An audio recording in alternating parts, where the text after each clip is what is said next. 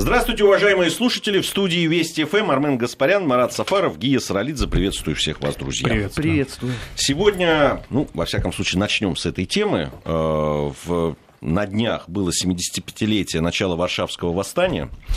Э, и по этому поводу, конечно же, очень много э, писали, говорили, ну, вообще эти даты, которые связаны с Второй мировой войной, очень пристально отслеживаются э, в мировой прессе, в различными э, средствами массовой информации.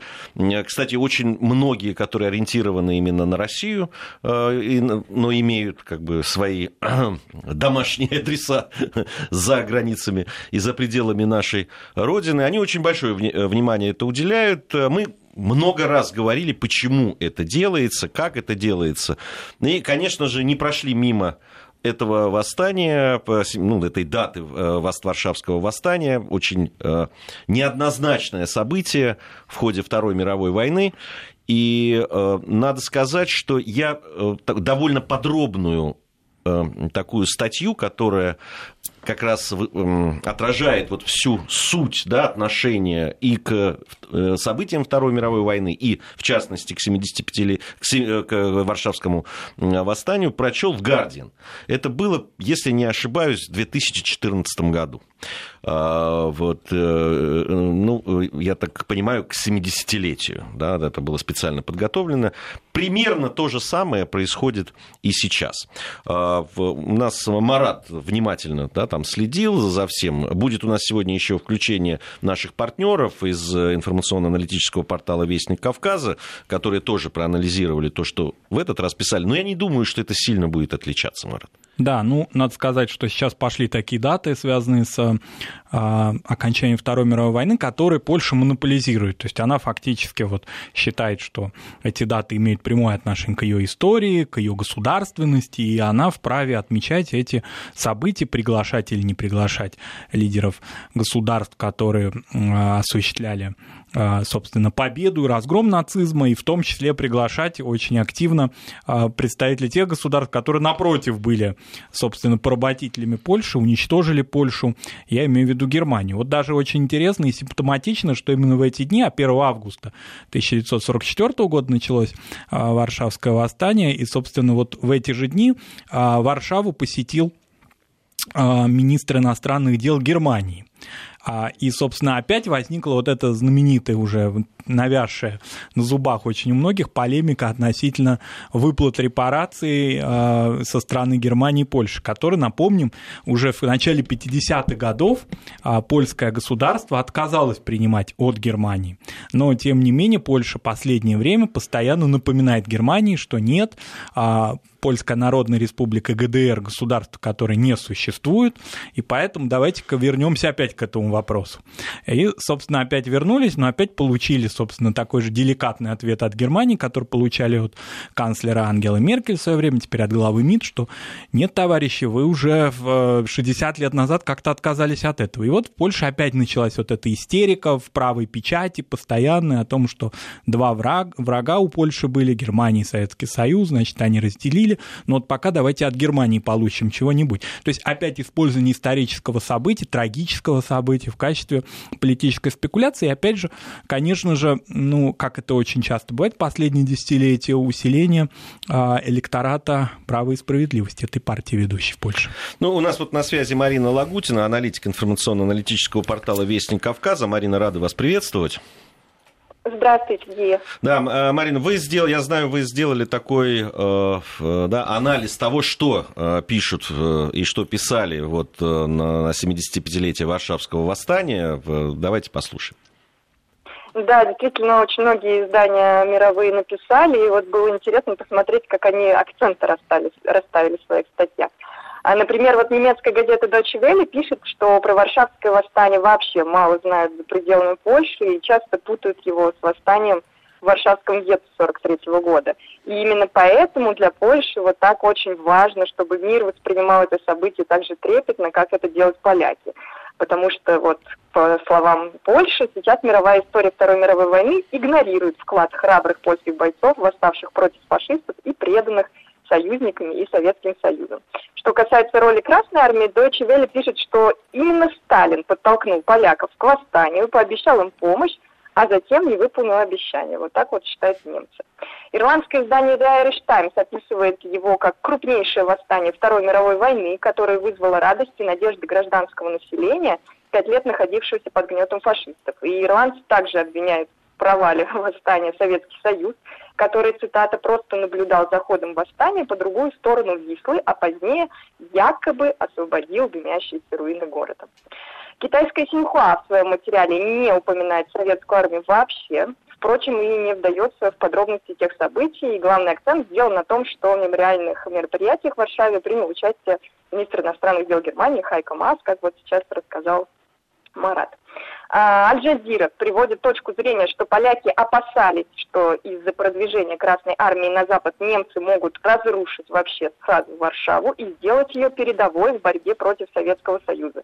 И якобы вот именно поэтому это подтолкнуло их к началу восстания.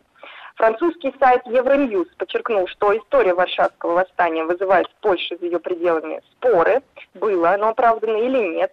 И в качестве причины начала бунта называется желание освободить Варшаву своими силами, чтобы встретить подходящую Красную Армию в уже освобожденном городе, тем самым получить равноправные отношения с Советским Союзом. При этом пишут, что лидеры армии краевые все же рассчитывали на помощь советской армии.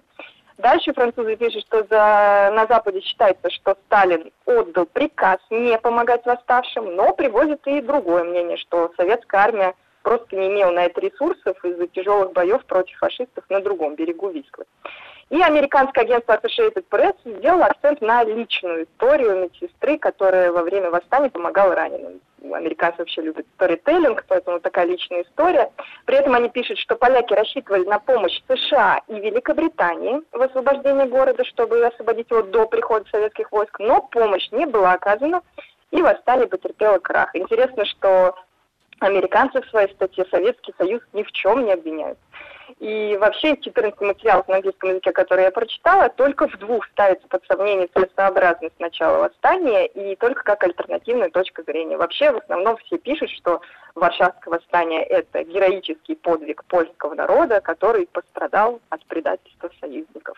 Вот такая аналитика. Спасибо большое, Марина, за, э, за подробный такой рассказ. Марина Лагутина, аналитик э, информационно-аналитического портала «Вестник Кавказа». Ну, надо отдать должное французам, Армен, как ты считаешь, что довольно, в общем, близко, близко к, э, к истине, да, то, что они говорили, то, что они пишут в своих статьях? Знаешь, ну, вообще, это, конечно, очень занимательная история вот эта вот чрезмерная политизация событий 1944 года, правда, вот в этом году, уж не знаю по какой причине, они не говорили о том, кто кроваво подавлял это самое Варшавское восстание. Здесь же просто тоже есть э, в значительной степени интрига. Это ведь не, вовсе не одни только немцы.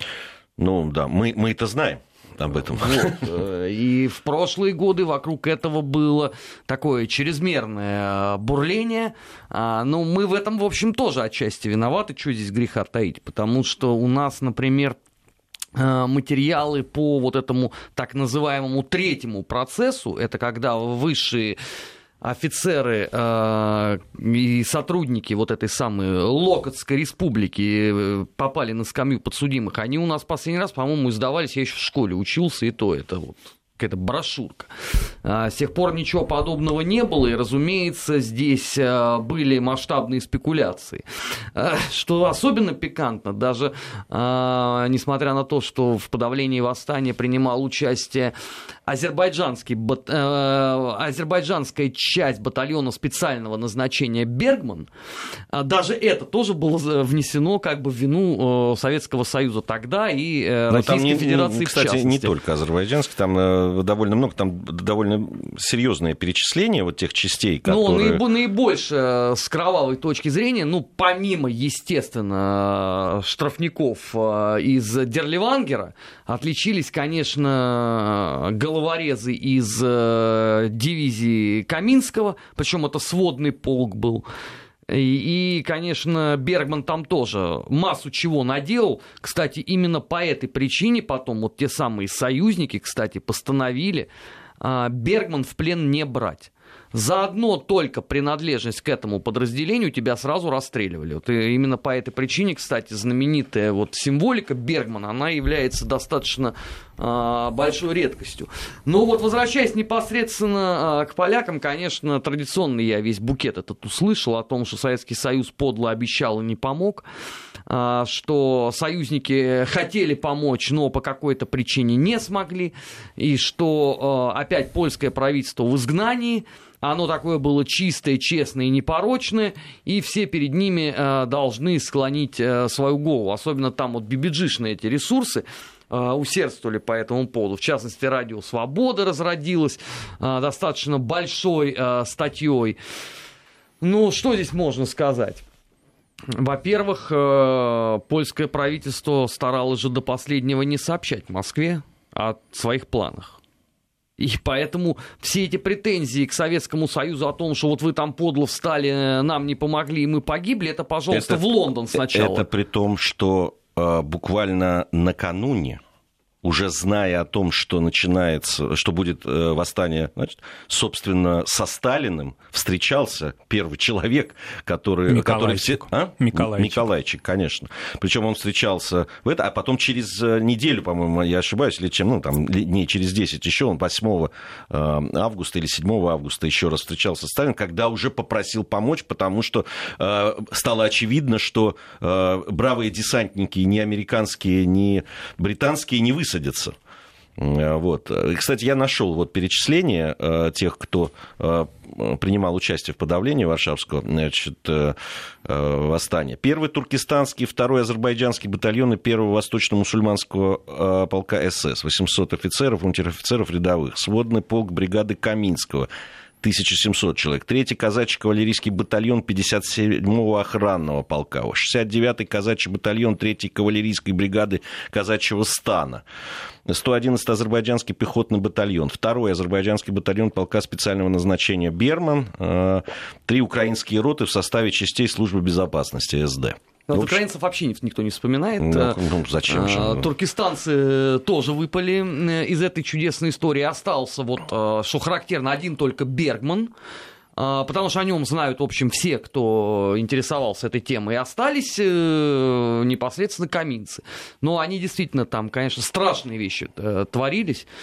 Я читал потом показания непосредственно участников подавления восстания, они давали их, э, в том числе э, органам советской госбезопасности. Ну, друзья, вот при всем торжестве гласности я не возьмусь просто процитировать это. Это, это ужас. Поэтому, если кому-то это интересно, э, два историка замечательных, Дмитрий Жуков и Иван Ковтун, они написали книгу как раз по поводу вот каминцев, и они там кое-что приводят. Вот вот если кому-то интересно, вот вы непосредственно почитайте, но предупреждаю, что это, конечно, зубодробительное зрелище. Там вот очень важная вещь. А, ведь во всей сейчас прессе, и это, кстати, это возникла эта версия а, еще там, если не ошибаюсь, э, в 50-х э, годах э, о том, что восстание началось после радиопередачи радиопередачи, которая была организована с советской стороны, что якобы они призвали к восстанию, и вот после этого произошло восстание. Уже давно, да, там несколько раз доказывали о том, что это неправда, что это ложь, но это э, продолжает ходить, и, и, насколько я знаю, сейчас опять об этом говорят. Да, но в ходе самого восстания, вопреки тому, что говорят поляки современные, историки польские, Советский Союз ведь и оказывал помощь, и оказывал воздушным образом помощь, и, оказывал, и предлагал оказать помощь уже, собственно, тактическую. Вот в книге генерала Гореева «Маршал Жуков» а, рассказывается об таком эпизоде, о том, что а, Рокоссовский прислал двух, фактически, ну, можно сказать так, парашютистов, двух своих посланников Бурка Моровскому, то есть командующему армией Краевой, а, для переговоров. Однако он их не принял – то есть в ходе уже восстания, несмотря на то, что Миколайчик, значит, там а, бегал за Сталином несколько дней, пытался, значит, какую-то помощь выпрашивать, уже на месте помощь пытались оказывать, но от нее отказались, и тем не менее, как мы прекрасно знаем, Буркомаровский а, сдался нацистам и, собственно, а, уцелел даже.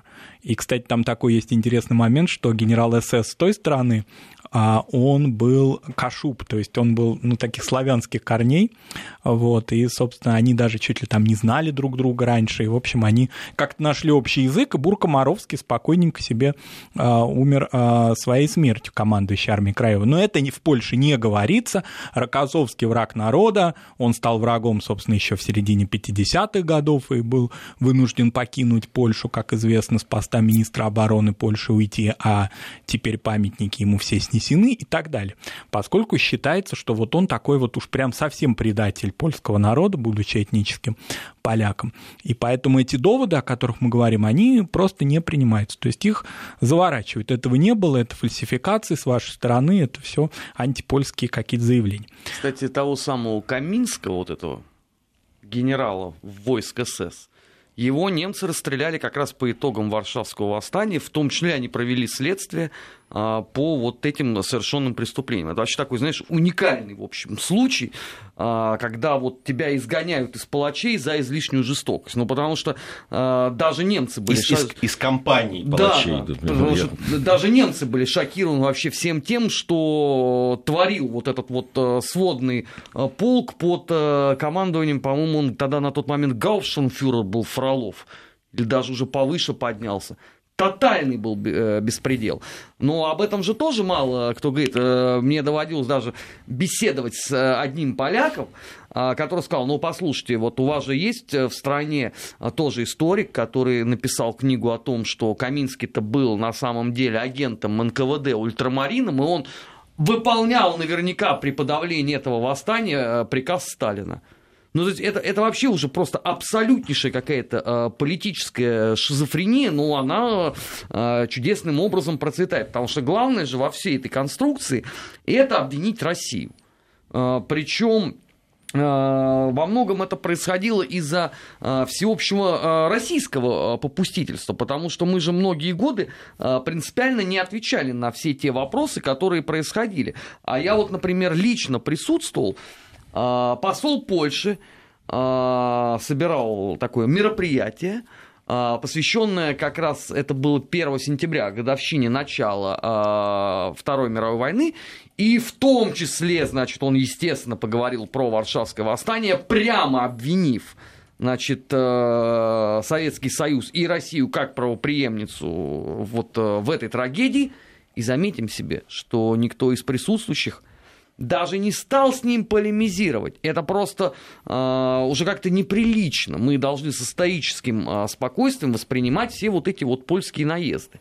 Ты Хотя... Знаешь, что, э, Армен, я вот на что, извини, ради бога, что перебил, я вот на что обратил бы внимание, что сразу после того, событий, когда они были еще свежи, и понятно, что было очень много людей, которые понимали, что, как произошло, э, кто инициировал. Э, да, многие понимали, что а, армия Краевой и польское правительство в изгнании пытались, да, они просто не просчитали темпы наступления советской армии, они не, не, не могли предполагать, хотя если бы, наверное, были более грамотные военные какой-то стратегии и так далее, они могли понимать, что армия, которая прошла маршем там, с боями 800 километров, что она не может так сходу там, преодолеть Вислу и э, довольно укрепленный так, к тому времени... это ведь не просто э, с боями, ну. это, извините, это части, прошедшие операцию Багратион. Багратион, конечно. Это наступавшие по болотам, это тот самый знаменитый э, план Константина Рокоссовского. Это невероятно сложная была схема.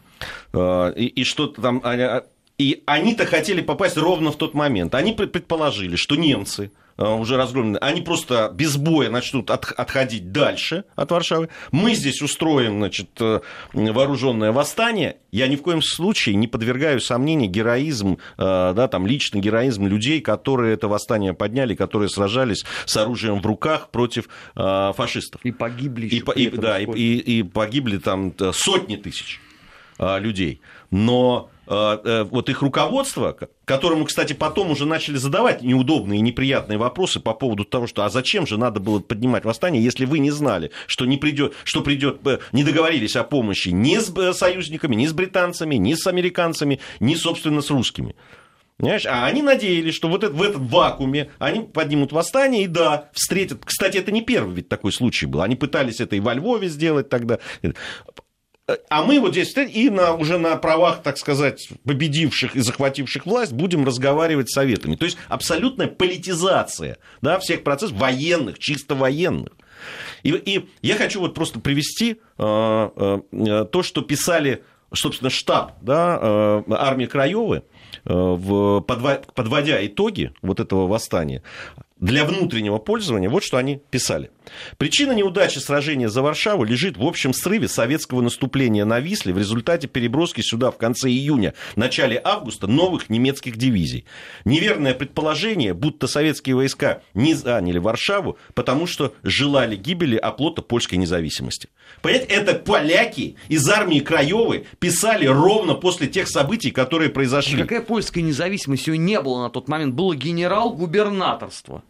О какой польской независимости они вообще ну, говорят? Просто Польша, когда ей выгодно, она заявляет об исторической преемственности каким-то своим к своим а каким-то государствам, да. А когда она, когда ей невыгодно, вот, например, с точки зрения, вернемся к этим репарациям, да, и нынешним требованиям от современной Федеративной Республики Германии денег, говорит о том, что ПНР – это не Польша, это некая такая оккупированная Советским Союзом территория. ГДР, ваша часть германская, тоже не Германия, и Советского Союза тоже нет, поэтому давайте деньги и рассчитываемся, как будто бы сейчас 45-й год. А деньги поэтому, кто должен давать? Германия в данном случае. Поэтому Польша, она, 900 в общем, миллиардов. Да, да, выстраивает свою историческую преемственность с речами посполитыми, если так можно выразиться, прошлых веков и а, лет, так, как ей выгодно. Не, ну, понимаешь, когда ты им показываешь, это же вы писали, это люди из армии Краевой, которые никакого, э, никакого пиетета и никакой любви по отношению к Красной Армии и к Советскому Союзу не, не испытывали. И Но вот же вы признаете. К, своему, к своей же армии, к войску польскому тоже. Ко всем левым партиям, ко, ко всему левому движению, которое в Польше было мощной, как бы сейчас не отрицали о том, что существовала польская коммунистическая партия, польские партизанские движения, а, движения в поддержку Красной Армии. Это все было, это сейчас отрицается. Считается, что это некие заблудившиеся, которые находились в услужении у оккупантов. Это совершенно не так исторические свидетельства говорят о очень мощном левом польском движении, довоенном и во время войны подпольном. И, в, и во время, кстати, польского восстания тоже варшавского. У нас сейчас новости, затем вернемся, продолжим. Нацвопрос. О чувствительных проблемах. Без истерик и провокаций. Продолжаем нашу программу. Армен Гаспарян, Марат Сафаров, Гия Саралидзе в студии Вести ФМ. Сегодня о 75-летии Варшавского восстания и то, как об этом пишут в мировых средствах массовой информации, как об этом пишут э, в Европе, э, в Соединенных Штатах Америки. Э, а Еще одна любопытная вещь. Вот мы говорили о встрече Миколайчика со Сталиным. 3 августа, вот я специально в свои заметки посмотрел. Ну, ровно 75 лет. Да, 3 августа, ровно 75 лет. И тогда Миколайчик, так, собственно, сообщил о том, что столица Польши восстала. Он сказал, что там уже находится несколько министров иммигрантского правительства, сказал он. А, более того, он сам, он заявил Сталину, что сам собирается совсем скоро лететь в Варшаву, Сталин а, а, заметил ему, что по его информации в Варшаве пока хозяйничают немецкие войска. Но, значит, польский политик заявил, что Варшава будет свободна буквально со дня на день, и не стал просить Красную Армию о помощи на этой встрече. Проходит там какое-то время, и потом он уже, да, как правильно заметил Э, Марата начинает бегать э, да, там, и выпрашивать хоть какую-то э, помощь, которую на самом деле на месте действительно пытались оказать, в том числе и с польские соединения, которые пытались Вислу форсировать, но им не удалось закрепиться.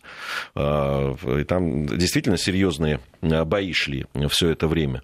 Ведь и советская армия в это время не бездействовала. Она форсировала и Вислу, и э, с боями, там, при, при том, что очень тяжело было наводить э, мосты, вот эти понтонные переправы. Ну, у меня дед как раз этим занимался. Да, потому что все время бомбили, и все время там очень серьезные э, воздушные бои шли, но все равно плацдарм был Э, плацдарм захватили, его расширяли, но о том, чтобы э, какое-то э, серьезное наступление предпринять, просто не было возможности.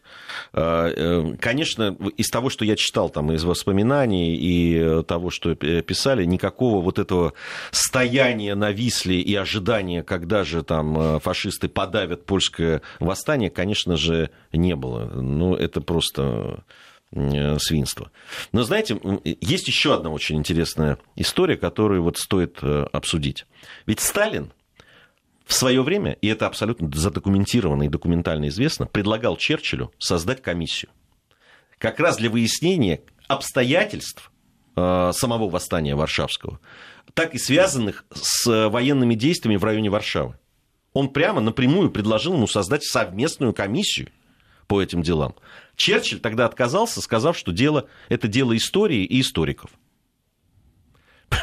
Не знаю, то ли Черчилль был такой дальновидный все-таки, действительно, а, человек. Дальновидный, явно не был глупым. Да, и, и понимал, что чем дальше будет это событие, тем проще будет тем же британским э, историкам, да скорее больше не историкам, а пропагандистам, я бы их назвал так, и даже не журналистам, э, говорить о том, Э, об этом событии так, как им выгодно и так, как им хочется. Но они себя всю ответственность убрали замечательным образом. Есть теперь а, правительство Польши, которое кинуто всеми с 1939 года. И есть наш э, ридный Мордор в лице товарища Сталина, которого можно а, обвинять а, абсолютно во всем. Даже ведь интересный момент. Вот известно же, что 36-я дивизия СС, это вот та самая Дерливангер, там же Э, кого только не было.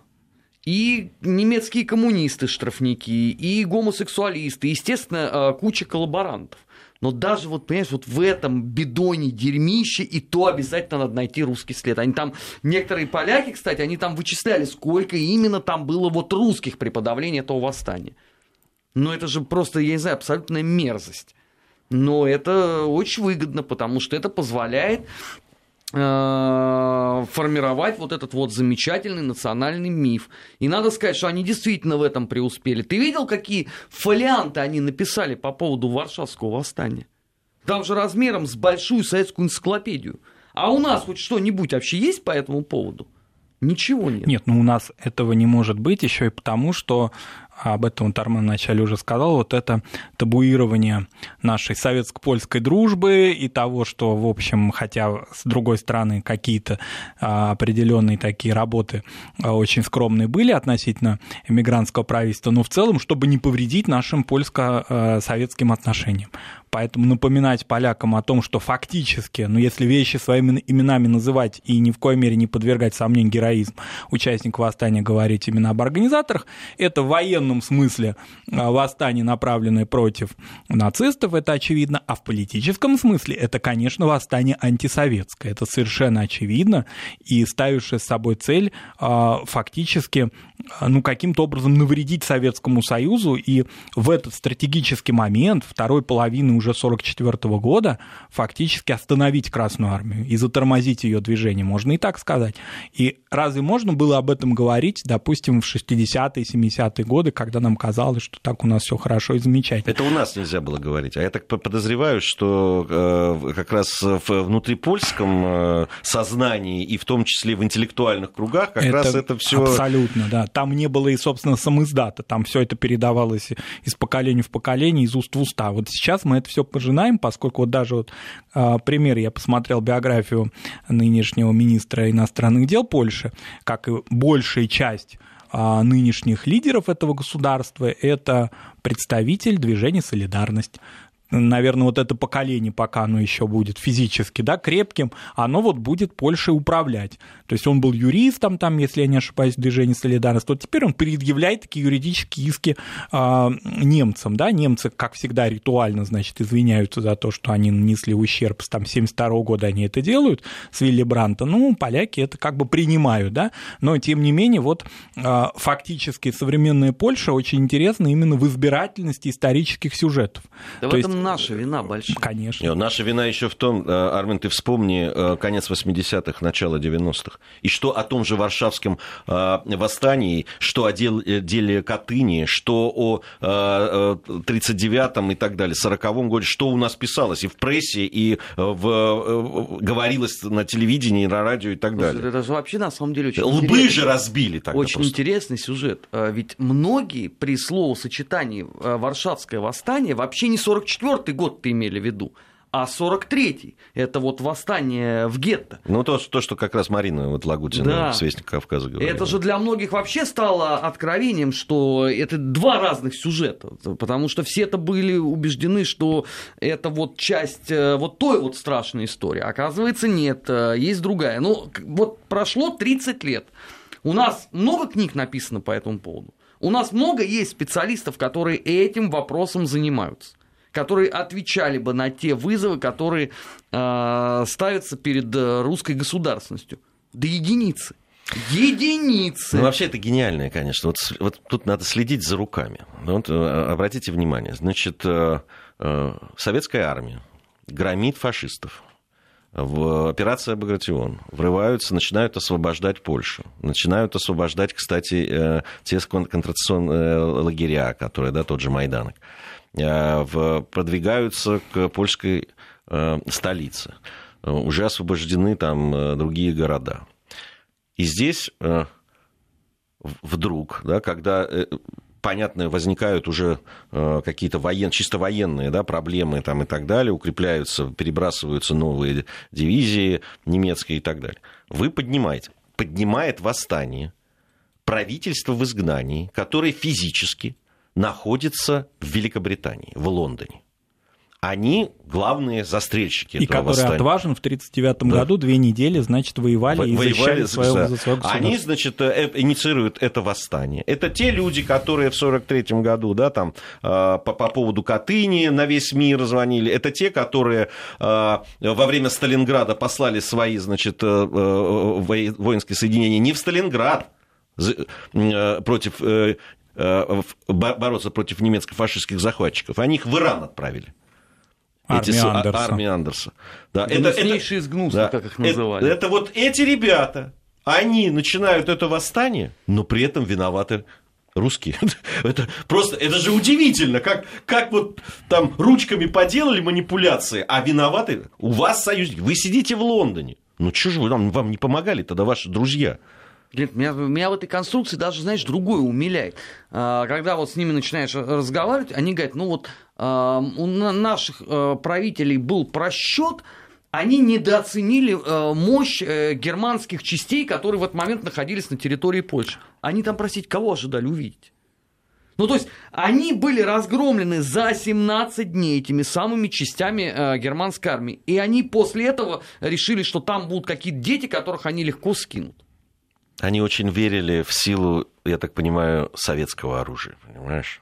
Не, подожди, они должны были верить прежде всего в силу а, польских а, восставших, которыми они и руководили, причем советское Не, оружие. Они, конечно, верили в, в силу восставших, но, но еще больше они верили в, в силу советского оружия, и что вот как раз к моменту, когда они начнут восстание, то То есть русские у, у- них это было, видимо, сугубо религиозное чувство, да, чтобы не сообщать И, э, э, да. Москву. И если, да, и если бы так произошло, Армен, мы бы сейчас, знаешь, в чем были виноваты?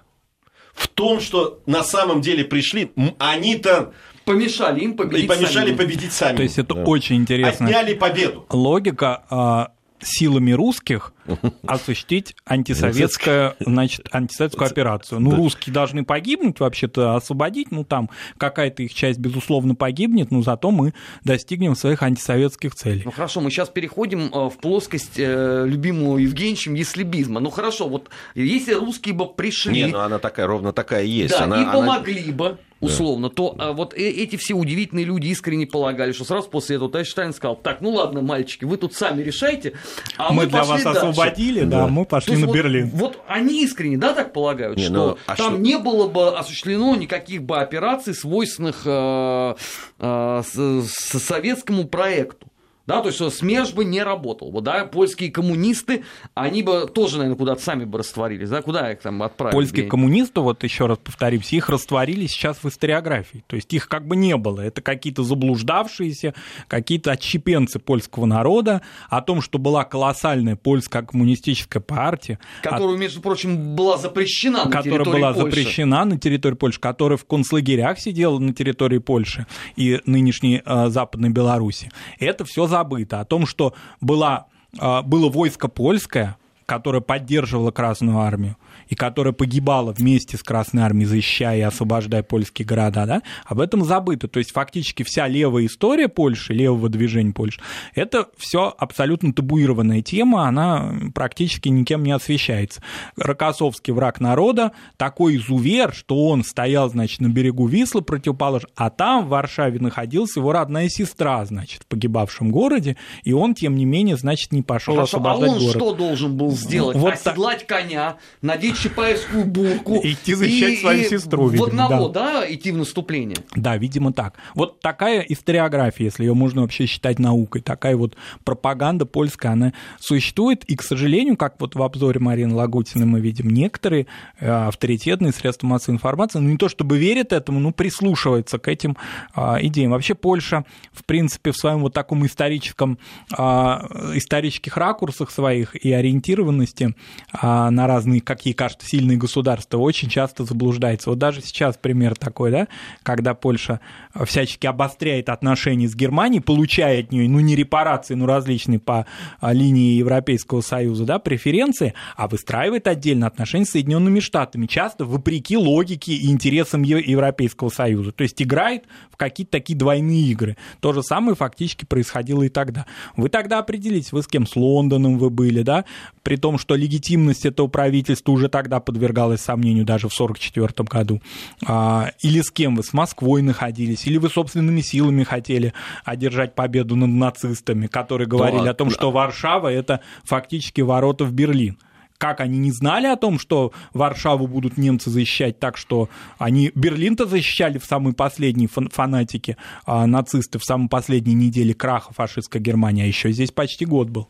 Поэтому фактически они обрекли свой народ и свой город на уничтожение, и эта историческая авантюра обернулась прежде всего для поляков колоссальной катастрофой.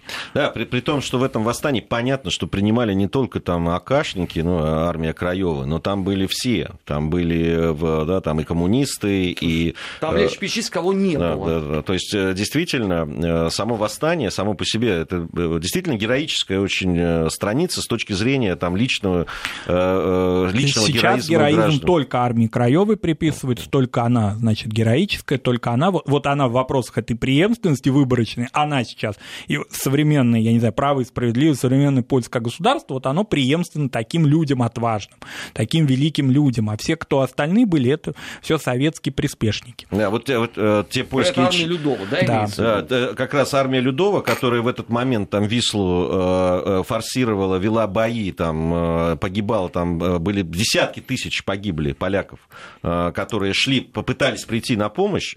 Этих людей просто вычеркивают. Ну хорошо, в конце концов, друзья, ну критерий истины есть практика. Давайте э, людям, которые решают, э, что это все было возможно, предложим, пусть даже вне бомбежки, а, пусть даже без э, артподготовок всяких немецких, да, обстрелов, не работают снайперы и так далее.